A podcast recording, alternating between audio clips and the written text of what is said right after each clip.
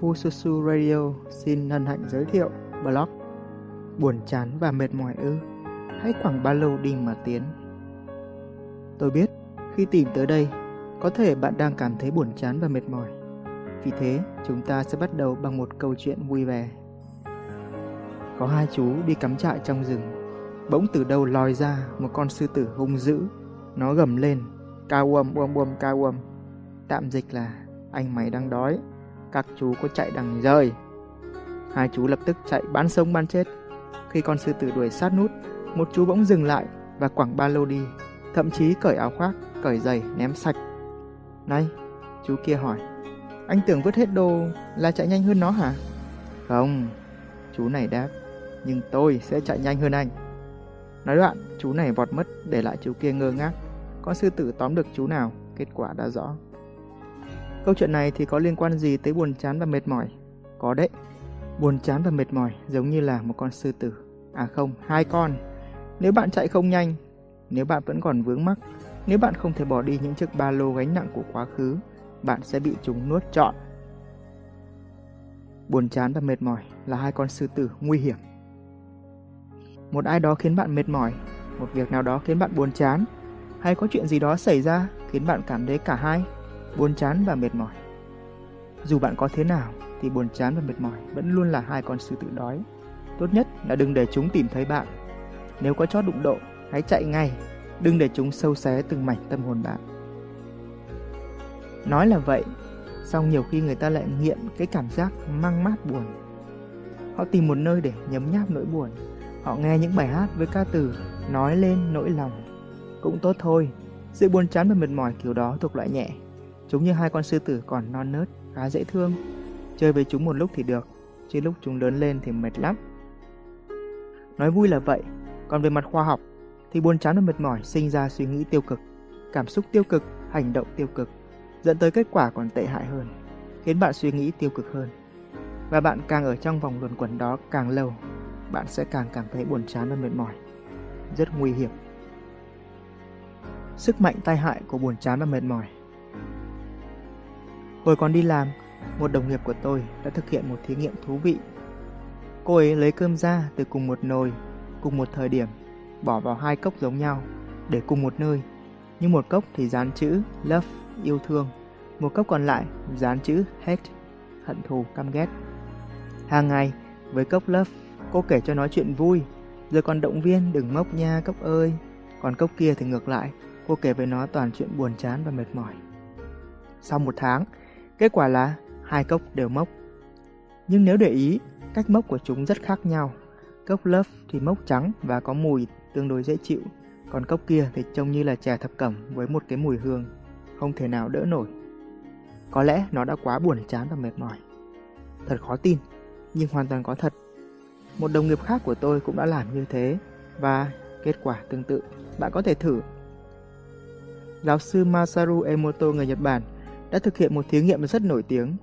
Ông đã đóng băng và quan sát các tinh thể nước ở nhiều điều kiện khác nhau và bất ngờ khi phát hiện ra nước bị ảnh hưởng rất mạnh bởi chính suy nghĩ của con người. Một thứ tưởng chừng vô hình, vô hại. Sau đó ông đã xuất bản cuốn sách Thông điệp của nước làm cả thế giới ngỡ ngàng. Theo ông Emoto, suy nghĩ của chúng ta mang năng lượng ảnh hưởng tới tinh thể nước. Những hạt cơm có nước bị ảnh hưởng bởi năng lượng xấu do suy nghĩ tiêu cực toát ra mà còn khủng khiếp như vậy thì thử hỏi những suy nghĩ ngay trong đầu bạn sẽ tạo ra hậu quả khủng khiếp thế nào trong khi 70% bộ não và cơ thể bạn là nước.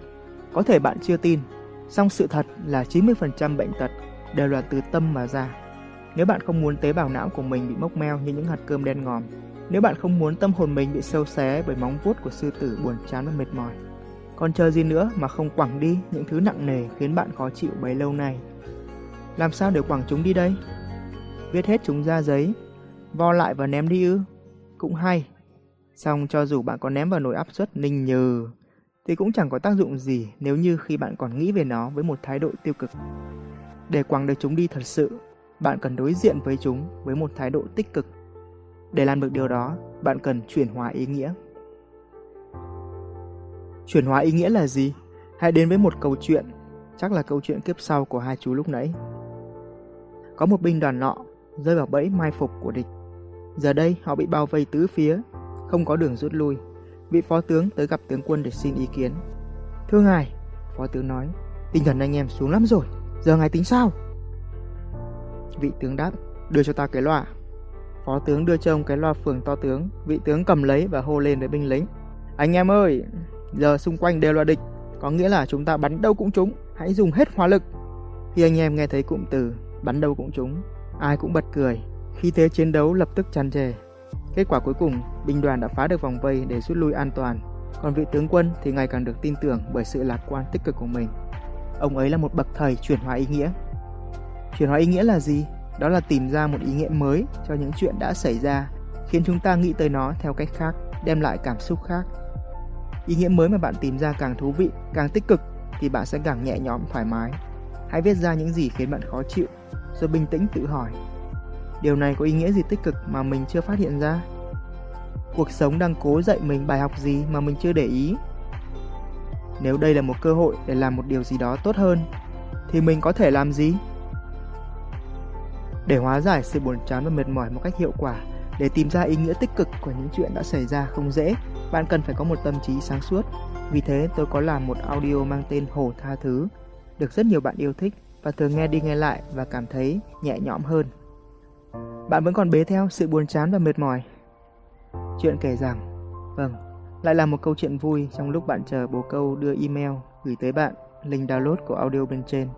Một câu chuyện kiếp sau và có thể là kiếp cuối cùng của hai chú cắm trại ban đầu.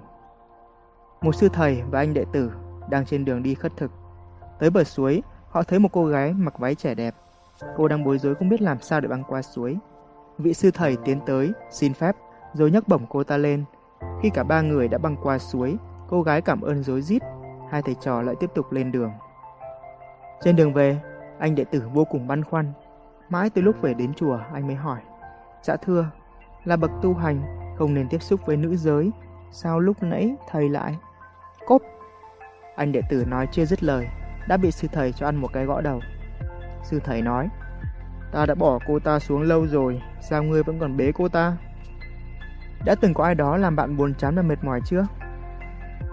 Và tới giờ, bạn vẫn còn nhớ rõ gương mặt ấy, bạn vẫn còn nhớ rõ hành động ấy, bạn vẫn còn nhớ rõ cảm xúc lúc ấy. Thậm chí bạn còn khắc cốt ghi tâm, thù này nhớ mãi, đời đời kiếp kiếp. Vâng, bạn sẽ không bao giờ quên dù biết là khó chịu, dù biết là nặng nề, và bạn vẫn bế theo người đó tới tận bây giờ ư? Hãy nhớ, cuộc đời này là của bạn. Nếu có ai đó làm bạn buồn chán và mệt mỏi, thì họ phải là người chịu khổ. Cớ sao bạn phải nhét thêm đá vào ba lô của mình? Tại sao lại phải tập trung vào những thứ mình không muốn? Hãy bỏ thứ đó ra khỏi ba lô của bạn. Thậm chí quẳng ba lô đi thì càng tốt. Rồi bạn sẽ thấy mình nhẹ nhàng hơn. Tiến nhanh hơn tới điều mình thực sự mong muốn trên cuộc đời. Tái bút có thể bạn không tin có kiếp trước kiếp sau, điều đó không quan trọng và tôi cũng không biết vì tôi vẫn đang còn sống. Ha ha. Điều quan trọng nhất là chúng ta sống tốt trong hiện tại, tập thói quen chuyển hóa ý nghĩa cho mọi điều xảy đến với bạn và bỏ đi càng nhiều gánh nặng càng tốt để có thể hạnh phúc hơn, thành công hơn. Một lần nữa, cảm ơn bạn đã ủng hộ. Mong tin tốt lành, Phu Sư Su, Nguyễn Chu Nam Phương.